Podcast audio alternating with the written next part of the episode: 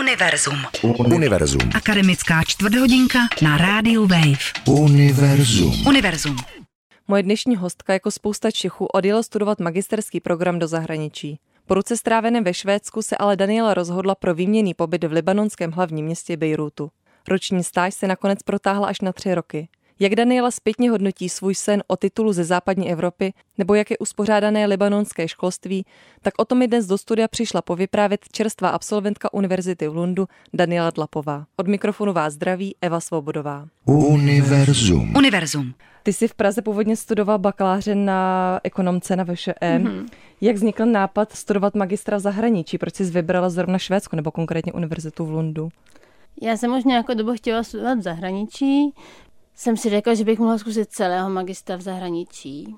A zajímal mě tenkrát hodně Blízký východ a zároveň jsem nechtěla platit školné. Tak jsem si vyhledala, v jakých zemích se neplatí školné.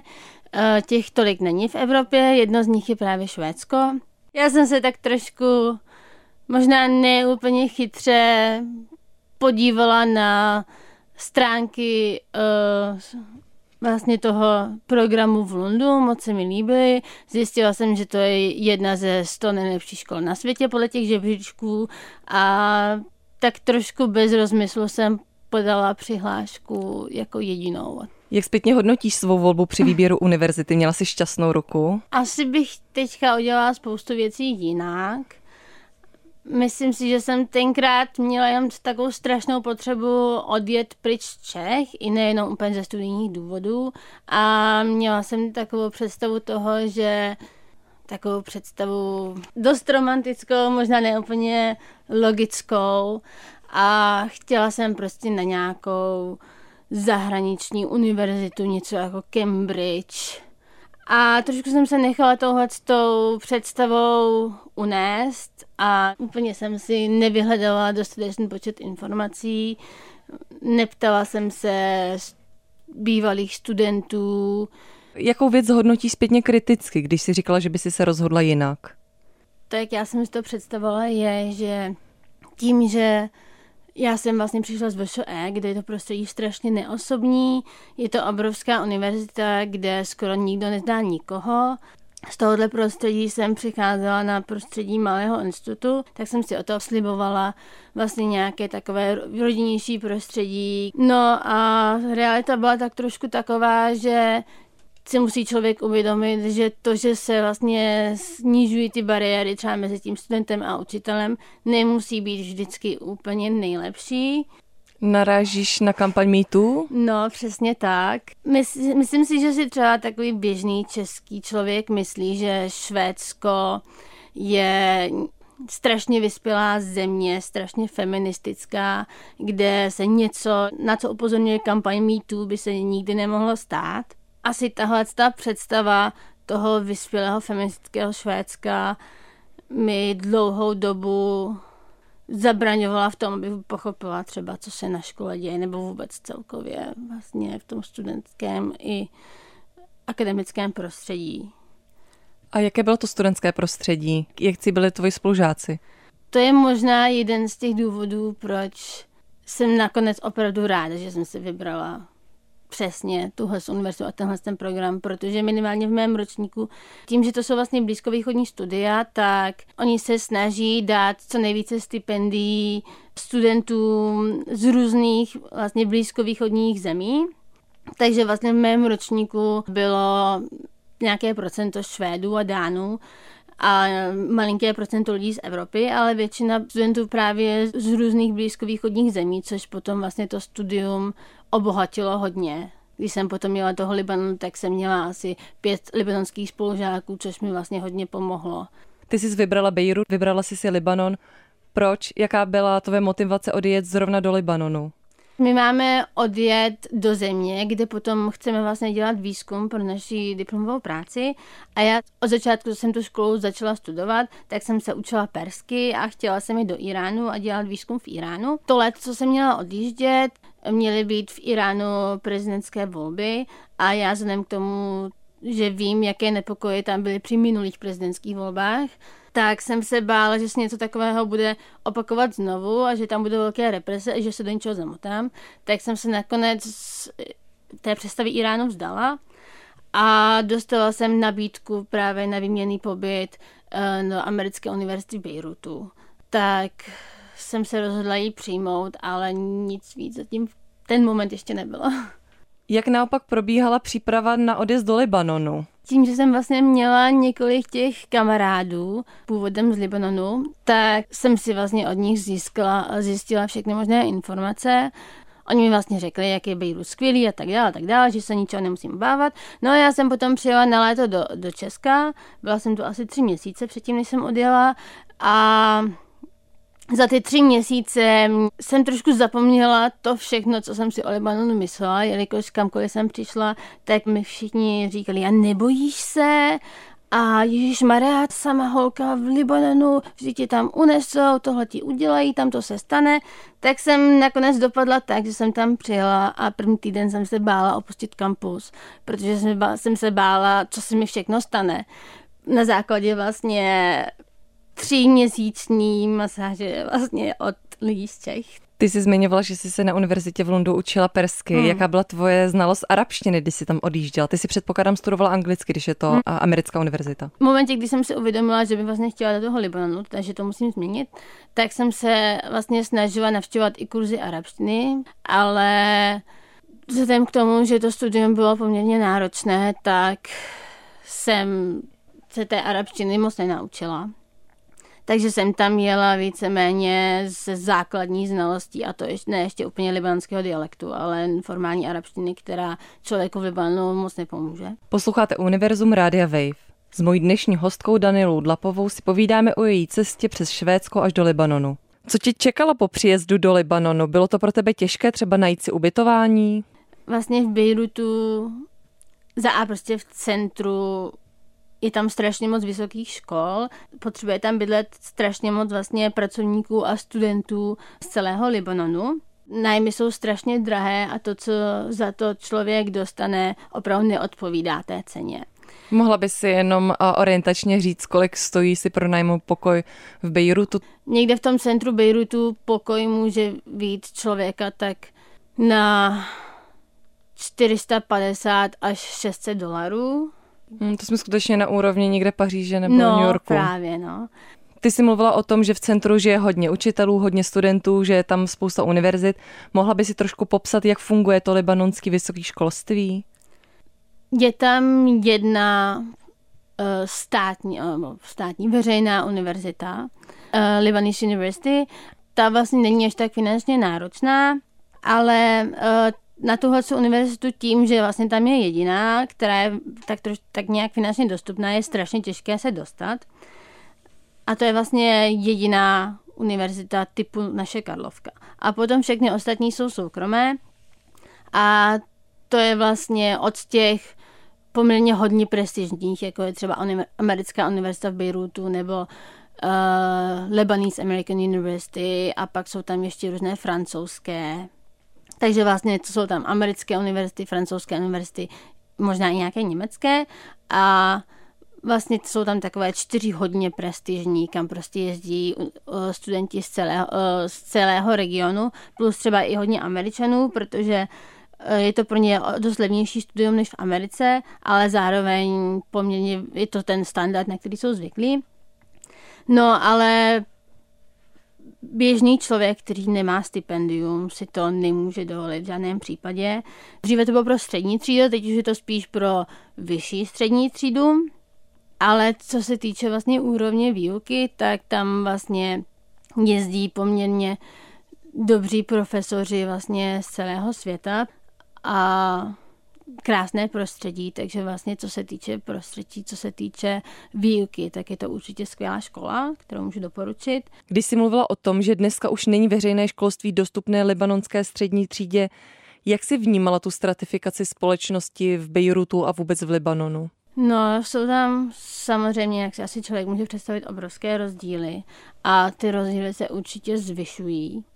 Pozná se to vlastně z toho, že dříve ta americká univerzita v Beirutu byla vnímána jako prestižní univerzita, kam, kterou si nemůže dovolit jen tak každý, ale pořád to bylo víceméně pro střední třídu, která tam samozřejmě v Libanonu není tak široká, ale pořád. Ale teď už se to teď už se vlastně tím zvyšováním toho školného a vším možným vlastně se to posunulo někam na vyšší střední třídu. A Čím si myslíš, že je způsobená ta stratifikace? Tak ono to bude asi celkově zapadat do obrovské vlastně privatizace všeho, co, co vlastně v Libanonu existuje, kdy vlastně momentálně je situace, kdy vlastně uh, aktivisté se snaží zachránit vlastně privatizaci posledních míst, uh, které jsou ještě vlastně veřejné, uh, kde kam prostě může člověk přijít bez toho, aniž by musel cokoliv platit a prostě tam normálně existovat. To bych jenom doplnila, jedná se třeba o park. Ty jsi mi říkal, že jsou hmm. například parky. Je to něco, na co my asi nejsme zvyklí, že by někdo zprivatizoval stromovku a už bychom tam prostě nemohli.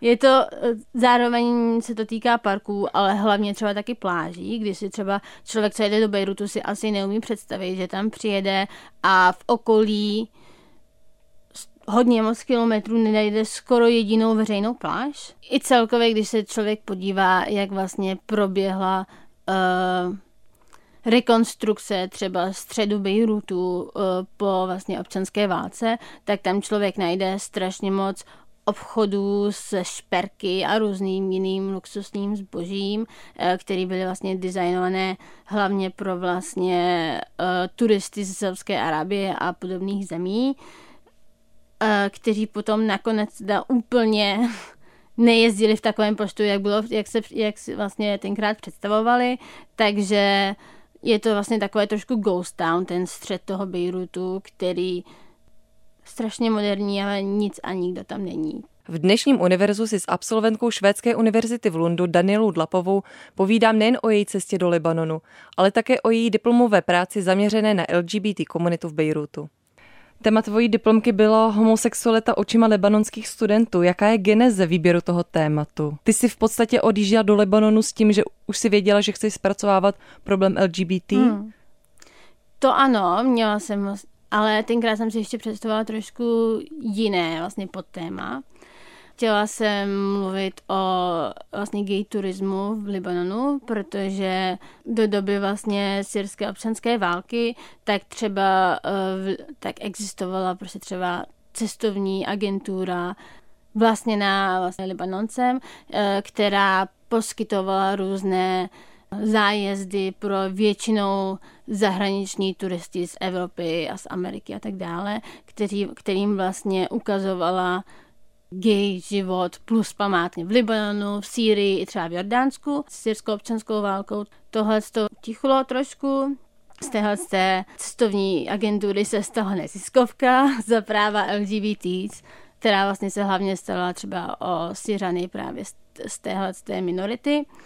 Takže tohle téma už nebylo úplně moc aktuální, přestože tam pořád jezdí cizinci za tímto účelem, protože Libanon má nějakou určitou image uh, hodně otevřené společnosti, ne až tak restriktivní ohledně vlastně těch, těch menšin. No, ale takže jsem se musela vybrat jiné téma a tím jsem se hodně pohybovala mezi studenty vlastně na té univerzitě a téma homosexuality neustále někde na mě vyskakovalo jejich prostě názorů na to, co si myslí o tom, co to je a jestli by měla být legalizovaná a tak dále, takže vlastně tak nějak organicky jsem se dostala k tomu tématu. Co tě na tom nejvíc překvapilo, nebo co myslíš, že je největší přínos toho tvého výzkumu? Nejvíc mě asi překvapilo to, že člověk, který je zvyklý na určitý typ myšlení, třeba toho, že, eh, že v momentě, kdy někdo si myslí, že eh, homosexualita není vrozená, že to je třeba osobní výběr toho člověka, že chce prostě mít tento, tento životní styl, nebo že to je třeba nemoc, která se dále a tak dále, že to ještě třeba úplně neznamená, že by těm lidem nechtěl přiznávat nějaká práva a že to nemusí být úplně vyjádření nějakého negativního, negativního názoru eh, vlastně na, na tuhle věc, já nevím, jestli to dá schrnout. Jak myslíš, že ty studenti obecně vnímají tu homosexualitu? Já hlavně jsem dělala rozhovory s 20 studenty CCA, takže to není vůbec reprezentativní. Homosexualita je minimálně na papíře nelegální v Libanonu, ale obecně je tam vlastně široká škála hlavně vlastně mezi mladými lidmi a studenty vlastně vzdělanými, tak je vlastně určitě rostoucí počet těch, kteří by vlastně chtěli, aby se toto změnilo, a nejen těch samozřejmě, ale taky samozřejmě, protože je to strašně rozdělená společnost, kde je strašně moc různých náboženských společenství, takže samozřejmě je tam i spousta těch, kteří mají takový ty hodně tradiční názory. Říkala si, že na papíře tedy de jure je hmm. v Libanonu homosexualita zakázaná. Jak je to tedy de facto? Hmm, no, ono hlavně tak já říkám, že homosexualita je zakázaná. Ono to tak vlastně jakoby není, protože zakázaný je nějaký uh, sexuální akt proti přírodě. A tohle je hodně otevřené na inter, pro interpretaci třeba těch uh, těch soudců, takže už je několik jakoby soudců, kteří uh, se rozhodli, že nebudou homosexuály a ostatní členy té minority perzekovat na základě tohohle z toho zákona. Tohle, tenhle ten trend tam taky roste, ale je to pořád jenom nějaký minoritní trend v rámci nějakých uvědomělých soudců. To jako v Americe je spousta těch zasralých zákonů, které ne úplně vždycky se používají, tak v Libanu je taky milion. Tohle je jeden z nich, který se občas používá, ale ne úplně tak často, jak by si lidé asi mysleli. V momentě, kdy se něco stane a vláda potřebuje si nějak zlepšit reputaci, tak třeba co udělá je, že eh, provede nějakou razi na nějaké porn kino v, eh, prostě v nějaké odlehlejší části Bejrutu, eh, kde, které je prostě fragmentováno gay komunitou, ale nikdy právě nezasahuje vůči těm gay barům nebo klubům, kam chodí ty lidé z komunity ze střední třídy a třeba turisté, ale vždycky zasahuje proti těm, kam chodí ty vlastně lidé z nižších tříd. To znamená, že ta sociální stratifikace se netýká jenom studentů, ale týká se i gay komunity? No určitě. Třeba pochází z nějaké vesnice, eh, kde je jeho rodina a pokud třeba jeho rodina by s tím nebyla úplně moc v pohodě, pokud má peníze na to se přestěhovat do Bejrutu nebo do nějakého jiného města, najít tam práci, studovat něco takového, tak může chodit do těch klubů eh, a, a různě se potkat v rámci těch týke, té komunity, eh, může být aktivní v neziskovkách a může si žít poměrně dobrý život.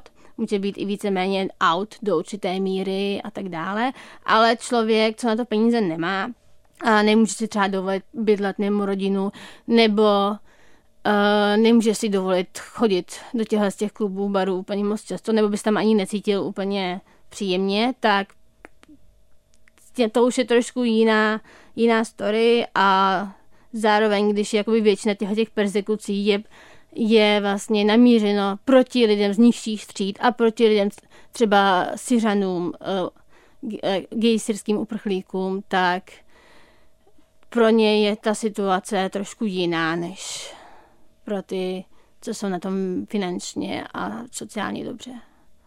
Měla by si nějaká doporučení pro studenty, jak by si měli svou univerzitu v zahraničí tedy vybírat? No obecně bych asi doporučila, aby si ti lidé získali co nejvíce informací o těch různých programech, tak jak by to třeba udělali v Čechách. A byli trošku kritičtější a nenechali se úplně nutně zlákat třeba tou imidží té univerzity nebo prostě tou ideou toho, že na západě musí být určitě všechno lepší, být trošku kritičtější a trošku praktičtější při výběru. S mojí dnešní hostkou Danilou Dlapovou jsme si povídali o studiu ve Švédsku, školství v Libanonu nebo bejrůdské LGBT komunitě. Starší díly našeho pořadu najdete na webu Rádia Wave nebo je můžete odebírat jako podcasty. Od mikrofonu vás zdraví Eva Svobrová. Naslyšenou zase za týden. Univerzum. Každé úterý po páté večer na rádiu Wave. Univerzum.